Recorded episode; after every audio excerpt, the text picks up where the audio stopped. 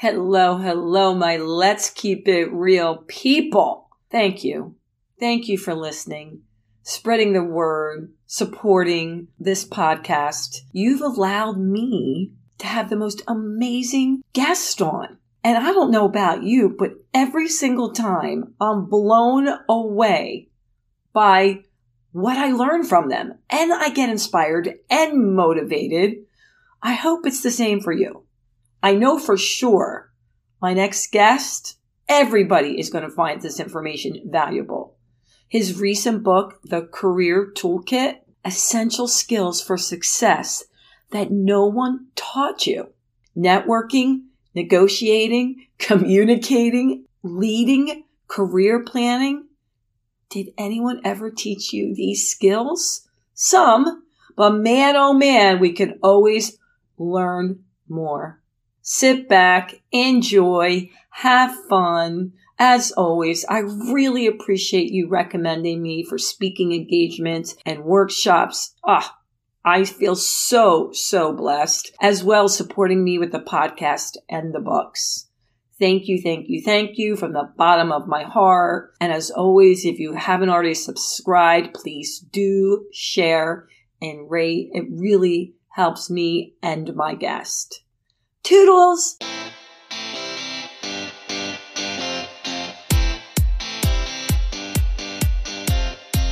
This is Let's Keep It Real with Sandy Joy Weston, your weekly dose of positivity with awesome stories and guests from all over the world.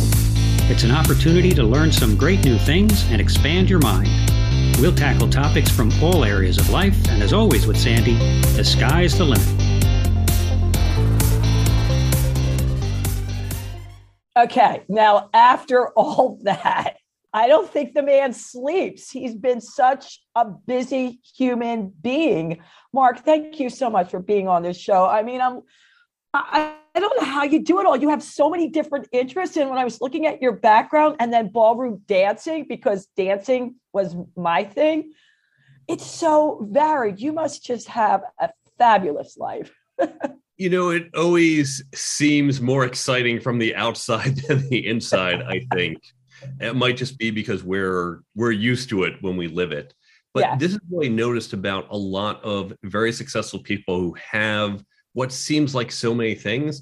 They've just gotten very good at being organized and good at kind of getting a good R O I. I mean, we certainly see some of the C E Os who seem to do seventeen things. Well, they also have three assistants, and that makes it easier because they take care of a lot of the details. Yeah. I don't have any. But it's learning how to be efficient lets me fit a bunch of things in. You know what? That's a good point. All right. We're going to get into that more. But first, what is your word? In the past thirty days, you get to pick one word to best describe how you felt and then tell us why. Volatile. Okay. And the reason is I have a new app that's coming out. And anyone who's an entrepreneur, the life of an entrepreneur is volatility. If you want to be an entrepreneur, I very much recommend watching the T V show Silicon Valley on H B O. Yes. Not only is it a hilarious T V show, yeah. but that really captures better than anything else I've seen the volatility you get as an entrepreneur, where one day you land a big customer, and then the next day you find out you're being sued for some I P infringement, and then you close a deal with some investors, and then you find out your customer's leaving. And every two steps forward comes with one step back.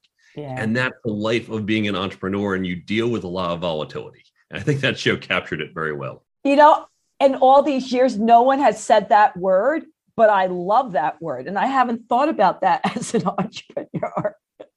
I've always just thought you, everyone says, oh, look at all you've achieved. And that's so great. You have it so easy. I'm like, yeah, I do love being an entrepreneur, but you're not seeing all the back end to get there, you know? And I tell that to people, if you want to, you know, I get wanting to quit your job and make your own hours, but, you know, make sure that you're up for it because it's not just all roses, you know?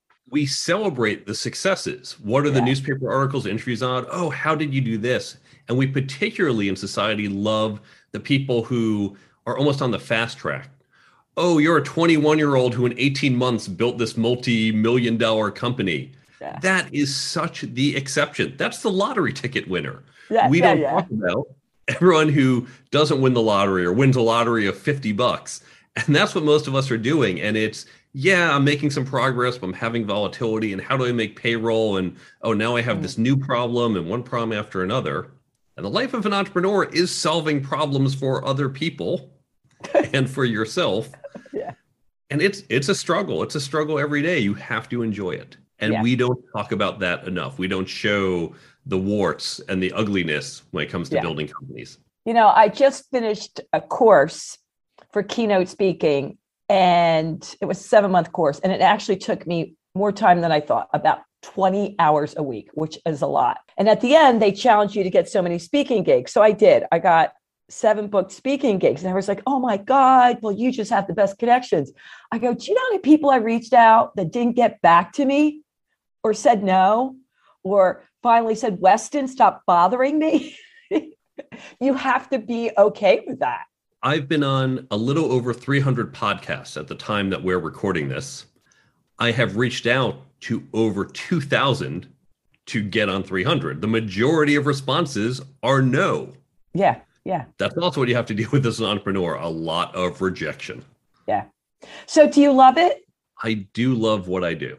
If I didn't, I wouldn't be doing it. Yeah. Because yeah. I'm not driven by money. I am driven by passion, challenge, and my own interests. Yeah. So you still teach at M I T, don't you? I do that on the side. Yeah. So what does that mean on the side? Like you're an adjunct professor, or just like now and then you go?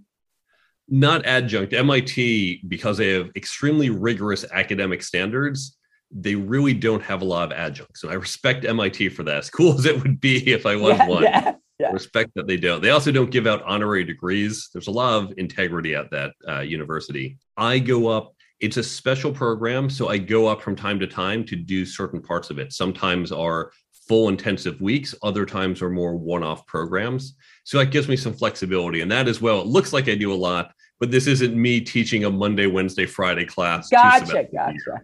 Yeah. Well, my son just got in MassArt, and when he went up there to visit the school, he goes, oh, Mom, I really hope I get in there. I get to take courses at M I T, which I thought was pretty cool too. So he was so excited about that. What course does he want to take? Because most people I know, other than engineers, don't get excited about courses at M I T. You know, I did ask him about that, but my kid is one of those kids who really loves art and so creative, but he also loves physics and science and engineering too. So he's like, ooh, this would be such a great combination. I'm like, and then he just got in two weeks ago. So we'll see. Congratulations to your son. Yeah, but I love Boston. It's it's really cool. All right. So I I could sit here and talk to you for five days on all these different things that you got going on, but I'm going to hit you with the number one question that I got over and over again from my listeners, because I put it out there. He's coming on. And the biggest thing they had was about networking. A lot of my coworkers, friends who are entrepreneurs and solo entrepreneurs, they're really great at creating content, but they have problems with the networking part and how to build their network. So I know you cover this in your book, but let's just go over some of the basics. What do you believe is the key to networking and building your network? This is an important question. And it, it's why the subtitle of my book is Essential Skills for Success That No One Taught You, because we all know what networking is, yeah, but no one ever sat us down and said, here's how to do it. Isn't that crazy? Like these skills, like I love this book because it's true. Like, okay, now what? And this book is now what? So when it comes to networking, each of the chapters in my book has a mental shift, how to think differently about that skill, and then concrete actions you can take to execute well. When it comes to networking, most people have been taught wrong. They have the wrong understanding of what it is. So we think of it one of two ways. Either networking, well, it's when my head of sales walks into the conference room and there's a thousand people and she comes back thirty minutes later and she's got twenty business cards. We say, oh, wow, she's so good at networking. Maybe. She's definitely good at collecting business cards, but that's not networking. That's one small step. Okay. Or the other thing is someone says, I need a job. Time to go network. Hey, nice to meet you. My name is Mark. Do you have a job? Nope. Okay, next. Hi, nice to meet you. My name is Mark. I'm looking for a job. Can you help me? Next. And they just run through. That's not networking either. That's running around asking strangers for help. Now, when we think about that in a different situation, imagine I have to move this weekend. I have to go pack up my apartment. Imagine if I'm at a bar and we meet and like, oh, hey, yeah, nice to meet you. We chat for a bit. Listen, it's been great meeting you. Why don't you come over this weekend? I'm going to have a couple people over. I'm going to pack up my apartment, carry my couch down three flights of stairs. You're you're up for that, right? We, we, we had a good time hanging out tonight. I guess, of course not, stranger. Yes, we don't yeah. know each other that well yet. Who yeah. is it I can ask? Well, I can ask someone who I've known for ten years. I can ask someone I knew from college. I say, listen, I need a favor. And it's because we built that relationship that I can now request. So that person, that salesperson who goes into the room and gets twenty business cards in thirty minutes, there's not yet a relationship. Meeting someone, collecting a card, okay, that's a start, but you have to build that relationship. And that's the key. That's what people miss. Now, here's the good news. So many introverts say, I, I don't want to be in that room. I, I that's overwhelming. That's fine. You can meet a whole bunch of people at that conference. You can meet people one-on-one. You can meet at, hey, we're meeting right now. And then if we follow up and we meet for coffee or we do a Zoom catch-up, it's building that relationship. Mm. And all of us know how to do that because we all have friends. And that's really what it is. It is relationship building. You know, I think of that because, well, I love meeting people and I could talk to anyone. But when I go to conferences, I'm not the person that's met everybody in the room. I have probably three to five people, maybe max, that I made connections with that I know I can call on later that I loved hanging out with. And my coworkers would always say to me, oh, my Sadie, this is a numbers game. This is a numbers game. But I think I want you to call them and say, you know what? My way wasn't a bad way because I built, I built more connections of people that were willing to do things with me versus meeting fifty people that are like, who? Who is Sandy Weston? It is a numbers game, but what's the number? Imagine oh. if you said, I have a thousand clients, they're each paying me five dollars. Okay, that's that's nice. Would you rather that, or would you rather have ten clients who are each paying you fifty thousand dollars? I got you, yeah. The latter, right, it's more, more value. I'd rather have a fewer number of people where I have that deeper relationship where it can actually help me than, well, I've collected all these business cards. Yeah I, yeah. I guess I could call them, but can I can I get value from that? Now, you can have both, right? It's not either or. And if you think about your social circle personally, because the same thing applies to our professional networks, you have your inner circle. You have the really trusted people. You have your friends. You have your casual acquaintances. Mm-hmm. And same thing professionally. There are, there are people I know that can call me up. They say, Mark, I need you to come into my business. I need some help. Can you just join me this afternoon? I could use your advice. No problem. I'll be there. I'm not asking, what are you paying me? I'm, I'm going to show up and help you. Yeah. Yeah. And there are people who, all right, I'll see if I can find time for you in my calendar. I'll chat for a few minutes, but if you want more, we're not that close. So we have a range of relationships, and that's okay. Okay. So this just happened to me three days ago. And I thought maybe there's something I'm missing. She said, I wanted to meet this guy who I think could really be helpful for some gig I'm getting. And she said, I'm going to make a soft introduction. And she introduced me on email. And I thought, oh, this must be a marketing term I haven't heard of. And she said that right in the email. Hey, Steve, I wanted to make a soft intro. Have you ever heard of that before? Like, and I know you said there's a proper way to make an introduction. I've never heard the term soft introduction. Okay. Okay. So it's not just me. It reminds me of like the little bit pregnant. There's, you're either introducing or you're not. It was funny. But is there a proper way to introduce people? Yeah. Unfortunately, so many people are terrible at introducing. And they'll say, Bob meet Alice, Alice meet Bob. That's it. I'm like, go, okay. Hey, Bob, uh, nice to meet you. I don't know why. An introduction, whether in person or by email, you want to not just give the names, but give the context. You want to say, Bob has a marketing agency Alice is a new company, and she told me she's been looking around for some new service, particularly in social media. And Bob, I know you specialize in that. Why don't you two chat? Now, if you're doing it live in person, you just need to give that context, why I'm introducing the two of you. Mm. If you're doing it through email, something a lot of people miss is be explicit who should take the next step. If I'm introducing Bob and Alice, I will say, Alice, why don't you send Bob some information about what you're looking for? Bob, why don't you send um, gotcha. Reverse that, you know, what, what, what you offer? You want to be just explicit so you don't get that. Do, do you email me? Do I wait to email you? It just, it makes it flow a little easier for everyone. I'm taking notes. This is good stuff. All right. I got to mention this because I got this question and you did bring it up about friends and, you know, the friends that will be there for you if you want to move. And, you know, hey, listen, you've known them for ten years. This guy says, how do you set, ask Mark, how do you set boundaries of when someone says they're your close friend, but really is only acquaintance because they don't want to pay you? I was cracking up when I saw that. I will call him Billy Bob. You need to recognize what the relationship is. Now, I'm assuming this is more in a professional context. This is where someone, they're always asking, they're asking, they're taking. Yeah. You need to have clear boundaries. Again, there are people who I know, I will jump on a plane, I will go help you if you need it.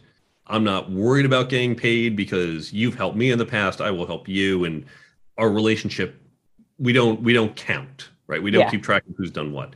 But when it's a more casual person, so when I meet people, I'll sit down with them and I'll I'll chat. I'll usually meet with someone half an hour, an hour, no problem. We'll talk. I'll give them advice. I'm not saying you have to pay me. Get to know me. I'll get to know you. If I think I can help you, mm. we can work out some arrangement. If after an hour I, I can't, you know, if I realize no long term, I'm not going to push myself. But if you come back to me and say, I need more help, I need more help. Okay, we don't know each other that well. You're not one of my friends from college who I'll show up for. So yeah, we have to work out a relationship. I can't just keep giving you free help. Yeah, so you just yeah. need to set clear boundaries. Yeah. So what does your average day look like now? Where are you spending most of your time? Oh, there's there's no such thing as average for me.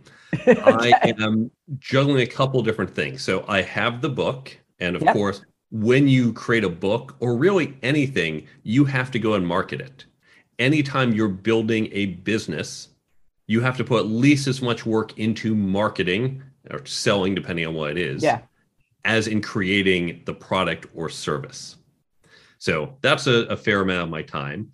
Now, I also have a new app coming out that I'm working on.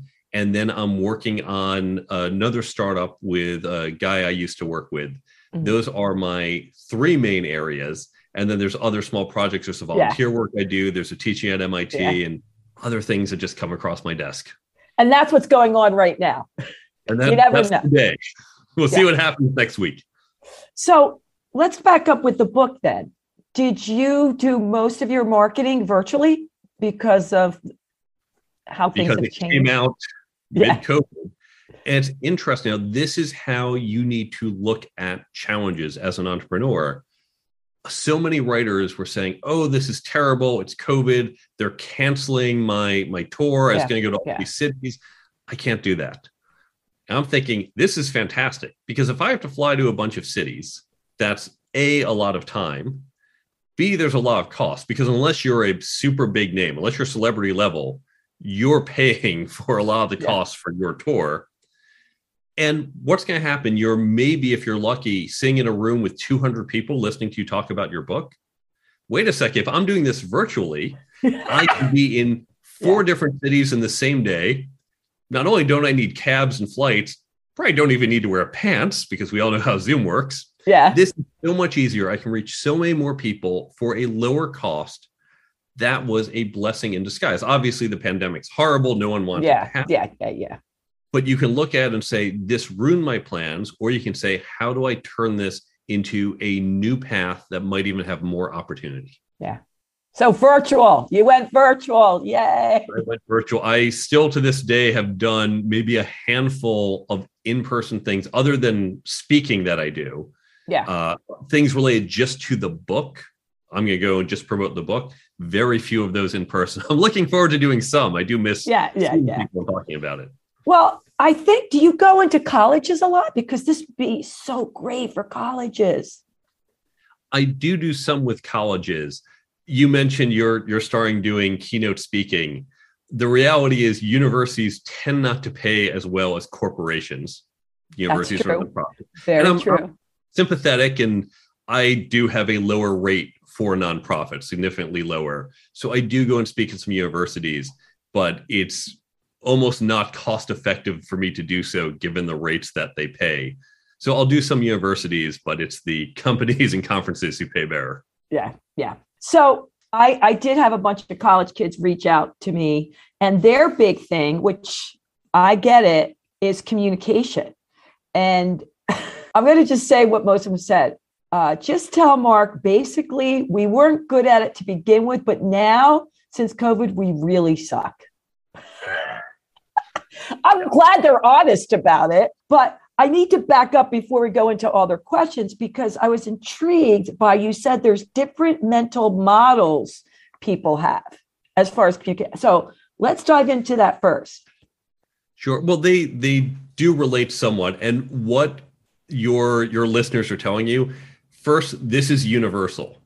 I'm hearing it from teachers talking about their students in elementary, yeah. middle school, high school. We're hearing it from college professors. We're hearing it from companies. Everyone has just lost some of that, some of those social skills. And yeah. I, I myself, when I go into an event, I'm thinking, right, okay, people and talking. I, I remember yeah, yeah, doing yeah. this. I think I could do it again. So yeah. this is totally normal. Don't don't feel, oh my God, I'm I'm behind here. Yeah. We're all all in the same boat.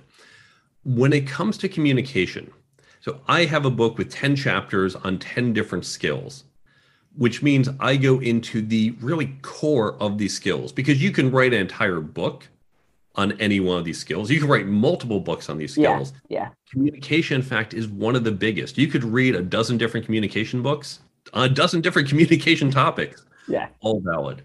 Yeah. What I focus on, there is something universal to every type of communication we do. And that's what I really wanted to focus on. So I talk about the mental models that we have.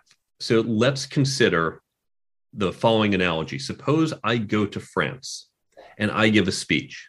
Most people there are going to be native French speakers. They need to speak English because, unfortunately, I don't speak French. So I'm going to speak in English, and all of them will have to sit there and in their heads translate what I'm saying into French and then think about what I've said. They are doing some mental tax. There might be some people who are just inherently dual lingo, lingual, can speak both languages. Yeah. But I can, apparently. That was good. But, but many, you'll have to spend some tax. I think of it like your C P U. If you have to use ten percent of your C P U to process something, well, your computer runs a little slower. Mm. Now, if I could speak French, that'd be better. Then I speak French and one hundred percent of their attention is focused on my message and not doing the translation. Now, it's not about French versus English. It's about the mental models that we have. So here's a very simple one. I go a little more in depth in the book. Think about left brain, right brain people. Okay. And think about extreme left brain and right brain people just to illustrate the point. So when I think of extreme left brain people, I mean, I think of myself and many of the people at M I T. But for those who, who didn't go there, think Big Bang Theory. If you watch that T V show, yeah. think about those. Love it. Left brain. How would you pitch an idea to someone like that? You'd have a very organized, laid out, detailed plan. Here's a proposal. Here's step one, step one A, one B, step two, two B, two B, clause one, right? You'd go really detailed. Now imagine you're pitching the same idea to someone who is extremely right-brained. Would you have that same detailed plan? Would you go on into every little piece of minutia? You'd bore that person to death in thirty seconds. No, that's me, by the way, right brain. You'd pick probably a more emotional, holistic approach yes, for that yes. person. Now, if I am speaking to someone who is very left-brained and I'm that right-brain person, I communicate in that right-brain style, it's not resonating with that left brain person. They have to do some translation. They have to think, okay, I'm, I'm getting the big idea. I'm trying to find those details. I'm, I'm wanting yeah. to point out the details. They're spending that mental tax. They're doing that translation, not from English to French, but from one thinking mode to another. Better, just as it would be better if I go to France and spoke French, it'd be better if I communicate to that left brain person in a left brain style, or the right brain person, a right brain style. Once we start to understand the thinking modes and we learn how to how they think and how we can communicate, I can communicate to you in your language, so to speak, in your mode. And that makes it easier for you to understand and receive what I am trying to suggest. Ah, so if you were speaking at a conference, you might change it up depending on who the audience is. I would. The way I would address a room full of engineers is different than how I would address a room full of marketers, for example, or H R people. Now, I'm stereotyping a little. Not every engineer. Yeah, is I, I understand. I get it. And now when you have a diverse audience, if I say, I don't know who they are, or it's going to be a mix of people, then I'm going to incorporate from different styles. In fact, we see this with politicians. They know how to hit different notes to resonate with different parts of their audience. Ooh, I like that. I like that. Yeah, because I think of me and my audiences could be so varied. Yeah, I love that. All right, so you touch on this and we got hit with this. People that are introverts or shy, and I seem to attract a lot of them, I guess, because I'm completely opposite of them. And they do feel as if, not just at work, they just don't feel heard. Like, how can they get their voice out there? And I got a lot of questions about that because they just feel they go in, they have so many really great questions and they're sitting at the meeting. And then they have somebody like me come in and like, ah, and they feel like, that's it. I'm done. I'm done. Now, first, recognize introversion is a different type of power than extroversion. They both have their I usage. Agree. I agree. One thing, introverts, we think, oh, there's, there's people and I'm not as, as warm or friendly or as outgoing. The great thing when you're an introvert is you tend to listen more. Everyone loves conversations where they get to talk. So when you meet people and you're talking to people and you let them talk more, which as an introvert, you're happy to let them do, they're going to love that conversation. They get to talk, talk, talk, talk, talk. And they have a wonderful time. This is what I learned. I'm a natural introvert. And I learned this can be very useful. Now, within the office itself, there are techniques we can use to bring out our introverts. We unfortunately have a very extrovert view of the office. What do we do? We're in a meeting and we say, hey, uh, here's a question. I'm running this meeting. Here's a thought. Why don't we do this? Or how are we going to do this? Go. And everyone on the spot has to come up with something. The extroverts naturally say, okay, great. Let me just start talking and let's go. Yeah, yeah. And that's not how the introverts like to work, and they get drowned out. So what we want to do is adjust how we communicate, how we get ideas put forth in the office.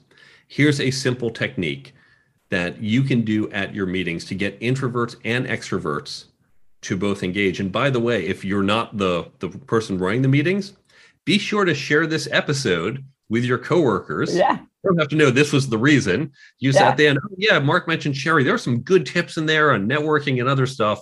They're going to hear this too. They yeah. don't know this was the reason you shared it. Yeah, I so love that. What you can do when two things. First, have the agenda for the meeting ahead of time. Set, hey, we're going to talk about these topics. And this way you say, oh, I know we're talking about these topics. Let me first think ahead of time. What do I want to say about it? What are my questions or issues? Now, you can't always do that one hundred percent. Things will just pop up. If something comes up, you say, hey, here's something I totally forgot. We need to talk about this. Or based on what you just said, now I realize we have to address this issue. Say, let's talk about, take a minute to think about what we need to, to do or the questions you have. Everyone take a minute.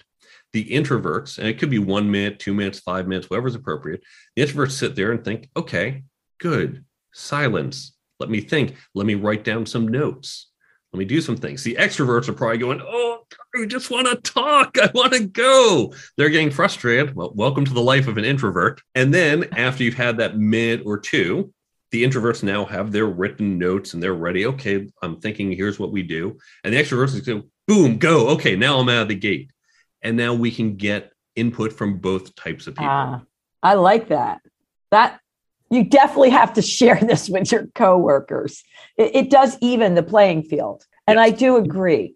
If you just start a meeting and who's up, you'll never get to hear some of those pearls of wisdom. And they really, you know, get missed. They really get and missed. And it's not, don't think of it as necessarily evening the playing field. Oh, we got to make the introverts equal to the extroverts. Think of it as I've been handicapping part ah. of my team. I've been Ooh. having them work with one hand tied behind their back. Let's let's release them. Let's let them work the way they want to work. I'm going to get so much more out of half my team members now. Let's release them. I like that. Let's release them. Okay. All right. So personal brand. I just was at a marketing meeting recently and they looked at my website. They were like, yeah, this doesn't reflect you. I'm like, oh, God. Not, here we go again. You know, they're like, no, I mean, it doesn't capture you. And you talk about that and how you can build your personal brand and the fact that you changed your image. I did. I needed to, because coming out of M I T, everyone says, okay, you are a nerd. I, I was proudly a nerd. Yeah. I'm yeah. a hardcore tech guy. No one yeah. ever says, gee, Mark, I don't know. Will this math be too hard for you? You're, oh, wait, you got three degrees from M I T? No, you've got this. This is fine. You can handle it. Because I was signaling that was my image. I gotcha. can do STEM. But no one thought, oh, do you understand how a balance sheet works? Do you know much about leadership? Are you a good communicator? Because, you know, M I T, they're not known for that. And so True. I had that other brand with me. Mm-hmm. I had to adjust and address. No, I really do know this stuff, but it will take time to convince you. Can I signal it other ways? So it's important that we recognize our brand, how we're perceived, because how we're perceived impacts opportunities that come to us. People would come to me with technical challenges, yeah. issues, opportunities. They wouldn't come to me with the other. And I wanted to get the other. So the first thing you want to do is understand what your personal brand is. And my friend Dori Clark, who has a great book called The Long Game, she has a great technique for this. She says, go to your colleagues, maybe it's your work colleagues if you want your work brand, or your friends if you want your personal brand, and ask them, can you give me three words that describe me? And you get this from a bunch of different people, and you put it together, and you start to see, are there patterns? I see a lot of people are saying quantitative or math or science with me. Okay, that one's pretty clear. They're not saying perhaps something else that I want to be seen as. So we first identify, where are we? How mm. are we seen? What are, what are we seen as being strong in and weak in? And then if you want to change that, then you create a proactive plan to say, okay, I want to be perceived for this. Now you can go forward and either change your communication style, start sending out signals, doing work in that area, being recognized for that area. There's a number of techniques. I go into some of them in the book. Dori also in her books has a lot of good techniques for it. I'm going to do that. I'm going to ask people the three words because I, I, I've never done that. What, did you do that? Have you done that? I've I've done it and I've, I've gotten feedback and it's been helpful in correcting my plans. Yeah. Okay. I got to be ready for what I hear. Okay. There's so much I could go into on this topic of leadership and we don't have time. That's like a whole nother podcast. But I do want to top off on the leadership versus management, because we did have some questions about that. And they want to know if you can go to their boss and say they're not a great leader, they're just managing. I thought, okay. This is a classic question we get when we teach leadership. And the way I really try to distinguish in the book, the best way I've learned to draw the line, it comes from a quote from uh, Rear Admiral Rear Admiral Grace Hopper, and she said, "No one ever managed men into battle." Now, that doesn't tell you what leadership or management is, but if you think about the statement, you start to get a sense of yes, yes, that's deep. Yeah, what it is. Yeah. But I note very strongly, good managers lead, good leaders manage. There's often a combination of both. It's not always a balance. Our more senior people, the executives, the C-suite, are usually doing a little more leadership than management. Those who are maybe first level managers are usually doing a little more managing than leading. but it is always a combination of both. That's important to recognize. With management, we're looking in the execution and details, the organization.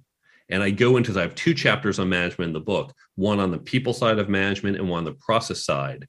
And leadership is a little more big picture. And we do have to consider both.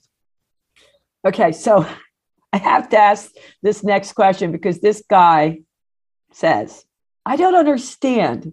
Why are my son says he's going to go to school for leadership and take courses in leadership. I told him, you're either born a leader or not. Don't you just lead? That is unfortunately not an accurate assessment. Consider the following. I was are cracking people, up. Are people born athletes? Yes, some are. Some are natural athletes. But does that mean the rest of us cannot be? Of course not. We can train. In fact, in my own sport, I was a competitive ballroom dancer. I began, I was so bad, I would dance off time to techno music. You had two, two beats. You yeah. only had to hit one of them. I'd hit the wrong one. That's yeah. how bad I was. Now, there were some natural dancers in the world, not me. But through rigorous training, I became one of the top ballroom dancers in the country. There's a professor, Barbara Oakley. She was a great linguist. She always struggled with math and she wanted to get better. She is now a professor of computer science. And she said, I'm going to work at it. For some of us, we have natural skills. It comes naturally. Others have to work harder, but that doesn't mean you can't learn. And leadership and all these other skills, communication, networking, mm-hmm. negotiating, all of them are learnable. In fact, my friend Olivia Fox Caban has a wonderful book called The Charisma Myth. Charisma is something you can learn. She breaks down what it is, and it oh. helped me get better at it. These are all learnable. And typically what happens, those who are naturally good at say, well, um, I'm naturally good at leadership or playing the violin or soccer, so I don't really have to practice much. And then those of us who aren't as good and say we have to put in the work will typically overtake those people who are just coasting on their natural abilities. Okay, well, I have to home in on the ballroom dancing. So many questions. Number one, are you still doing it? I retired from competing many years ago, so I just dance socially once in a while. That's what I mean. Do you do it for fun? Yes. Two, if you weren't great at it, what made you so passionate about wanting to do it? It's it's a fun activity. It's great being on the floor. It's great for socializing. I it did is. think it helped me meet girls. Okay, there you go. Wonderful community of people. I made so many great friends. I remember one day at, it was either a regional championship or national championship, and I'm queuing up in line to get on the floor. I'm looking around realizing everyone standing with me, like, these are all my friends. We've all known each other for years. Mm. We're all in this together. And yeah, we're competing against each other. We're also all friends. We're, we're all in the same community. We support each other. We cheer for each other. And so it's just a, a really wonderful feeling. I think that's great. And I love the fact that you said, oh, yeah, I just wasn't this amazing, great dancer. Like I couldn't even hear a beat. And yet. By the way, I was also a horrible public speaker. I used to, to, I remember in high school, I'd sit there and look down at the paper and I'd shake and, um, um, and, um, yeah. And so what, um, what came next? And I had no presence. I would have lots of disfluencies, ums and uhs. I've noticed I put a few into this one, not the ones I intentionally did, which is rare for me. I can do a whole hour-long speech without a single filler word. And so I've worked over the years to get better with my diction, with my tone, with my stage presence, but it was work. Yeah. There were other students who are just naturally good at. So yeah. again, it's a learnable skill like so many of these are. I agree. The course I was in, there are, they said the same thing. Yes, there are people that are more comfortable on stage. But it is a skill. And no matter what, I wanted to get better at it. But I saw people, even in that seven months, go from stuttering up on stage to like, it, it was amazing. It was amazing. So I, I do agree. It is a skill. Okay. We're going to switch into some personal stuff as we wrap up here. But I put it at the end because I'm so intrigued by this. What does it mean to track terrorists on the dark web? I have it in big bold because I find that fascinating. My graduate work at M I T was in cryptography. That's the branch of mathematics in which we create secret codes It's how we encrypt your data so you know you can enter your credit card safely. We try to protect data or break in and steal data if we're on the other side of it. Yeah. Because remember, our federal security agencies are trying to steal from other countries. They're trying to steal ours. So it's offense and defense. I've worked at a number of cybersecurity companies. Now, usually we're building tools to protect data. This particular company I was at, we were doing effectively intelligence gathering. So the way to think about it is think of an undercover agent. We have amazing people in the police force, in the F B I, who go undercover with bad guys. I don't know how they do it. I would be so scared to think any day my cover can be blown.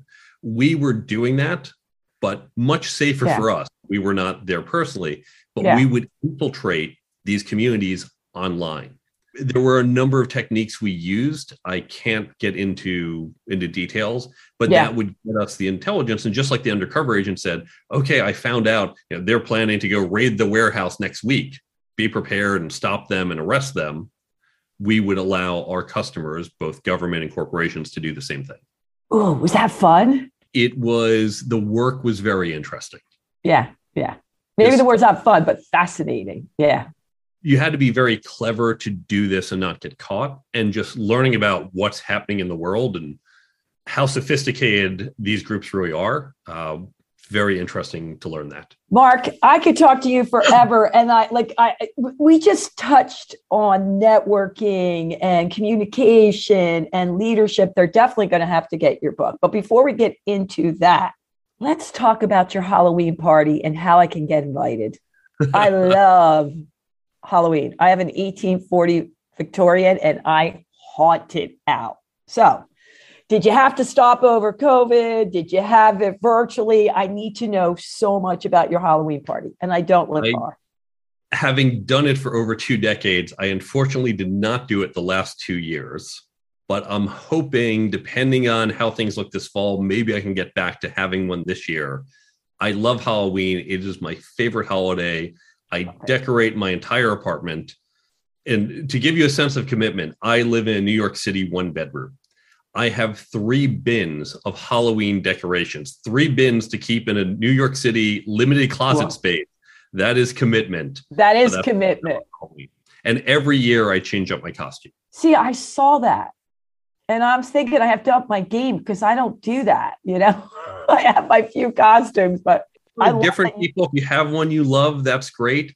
I like to challenge myself and have to do something new each year.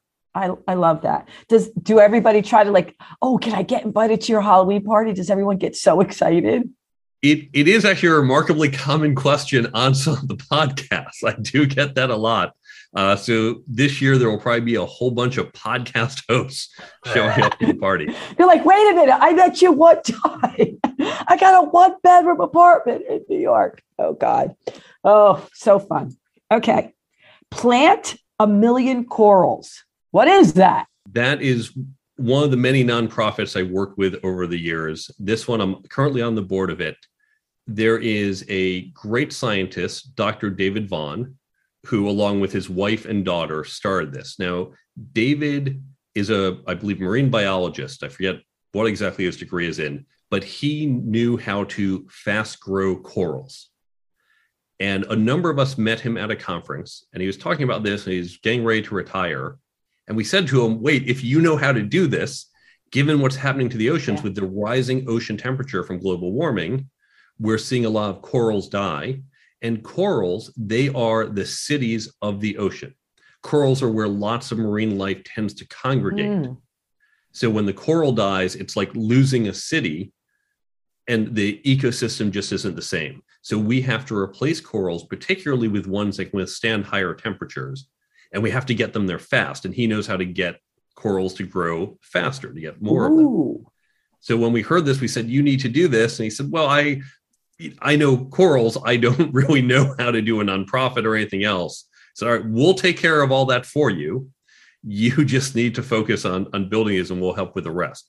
And so we've been running. We started up just before the pandemic, which was unfortunate because some of our strategic partners were... Uh, we were talking with cruise companies. cruise companies often want to take their folks when they dock at some place, mm. they want to take them diving. And they said, we're willing to pay for private coral reefs where we can say, this is ours exclusively. From the animal's perspective, we're happy at corals in the ocean. The animals don't say, oh, we're we're not going to this coral reef. It's owned by that corporation. They'll take any one they can find. Yeah, exactly. It was a good partnership because we could then get the cruise companies to help sponsor some of the locations. Now, unfortunately, when COVID hit, cruises, travel as a whole took a hit. Cruises yeah. were one of the worst yeah. hit. So we just went into a terrible headwind, but hopefully things will begin to open up as we continue through twenty twenty-two. Love that. Okay, as we wrap up here, I just want to know if you collect shot glasses and cufflinks, do you have cufflinks on? And why aren't there any shot glasses in the background? The shot glasses are on a different bookshelf. They don't quite go with the brand that I have for this. So for those listening, I've got my book, I have a chess piece, I have a giant light bulb. I have yeah. a number of things that are consistent with the brand, and shot glasses just aren't consistent with that brand. Yeah. As for the cufflink, I have a collection of over four hundred pairs of cufflinks. And so the cufflinks I am wearing today, this will only be visible to those who are yeah. seeing the video. I have my Career Toolkit cufflinks. Oh, stop. I love them.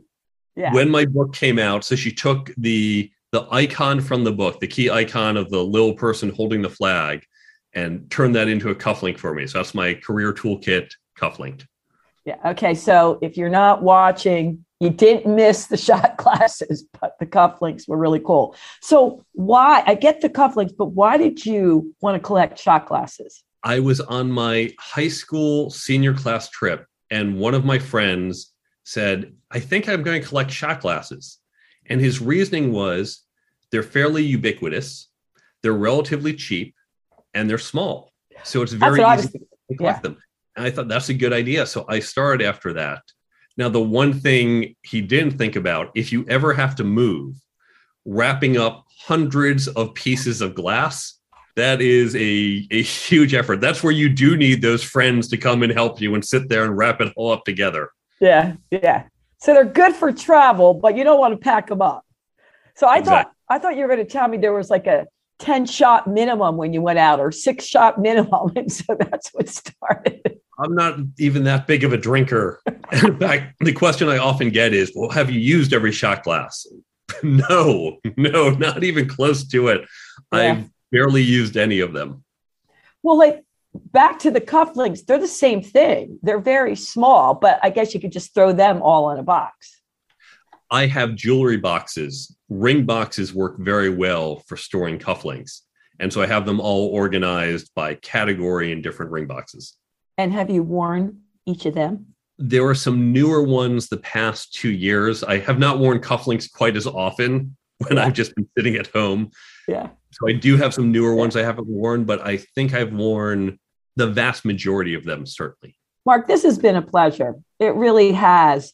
But before we wrap up, is there anything we didn't get in that you want to get out there to the audience? I'll mention two things. So first, with my book, there is a free companion app. I know we'll we'll do the website and everything for that in a minute. There's a free companion app. And the reason I created it is because how often do you read a book and you say, well, this is really great, so many good tips, and then you forget two weeks later. Yeah. My job is to help you remember and change your behavior and how you think, and that's not going to happen if you forget things. So I created the Career Toolkit app, which is free from the Apple and Android store. In a moment, we'll give you those U R Ls. It has the tips from the book, and what it will do is pop up each day as a notification at a time you set one of those tips. You go, all right, good piece of advice, swipe, done. That's it. But by getting that little push notification, you only need to open once a month just so we know you're active. It's going to help you better retain what you've read. Or you can say, oh, I'm about to go into a networking event. What were all those tips? Open up the app, go to the networking tips. There they are in your pocket, right when and where you need them. So that's the Career Toolkit app. I created that along with the launch of my book. It's completely free.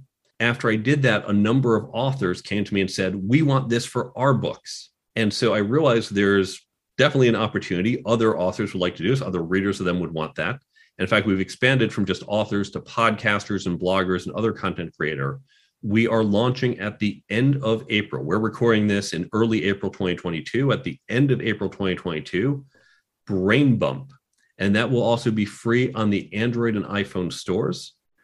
And it's the same concept, but it will have content not just from my book, but from lots of books and podcasts.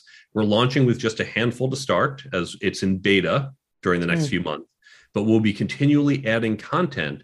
And this is a way for you to say, I want to better retain this, or I want to be able to look it up. And that will all be in Brain Bump. That will be in both stores. It's from Cognosco Media, C O G N O S C O media dot com. And that will get you Brain Bump. And let me just give you the, the other U R L on my website, the career toolkit book dot com. There, of course, you can see where to buy the book. You can get in touch with me. You can bring me in for speaking. You can follow me on social media. I put new content out. I put out new articles every week. There's mm. links to the app stores for that free app I mentioned. And there is an entire resources page with a bunch of free downloads, including ways you can create free internal training programs in your organizations, resources you can use for your hiring, links to other free online resources, and a number of other books if you want to go deeper on topics. All of this is available at my website, the career toolkit book dot com. Love it. And you know what? I love the way you break it down, and I it just is so exciting to me that there is going to be an app to remind you, because you're right. You read a book and you go, great, great, great. Okay, I'm going to highlight it. All right, there you go. And then you move on. Then you don't know where the book is and you forget things. But th- this is, to me, more like a guidebook. You know, it's a guidebook and you want to refer to it often. So good for you. Good for you. All Thank right, you. my Let's Keep It Real people. I know you're going to want to share this with so many people. We really appreciate it. Like it, rate it, subscribe. And you know what I'm going to say? Thank you, Mark. And until next time, toodles. Thanks for listening. Be sure to share and subscribe if you enjoyed the show. And remember, keep spreading the positive.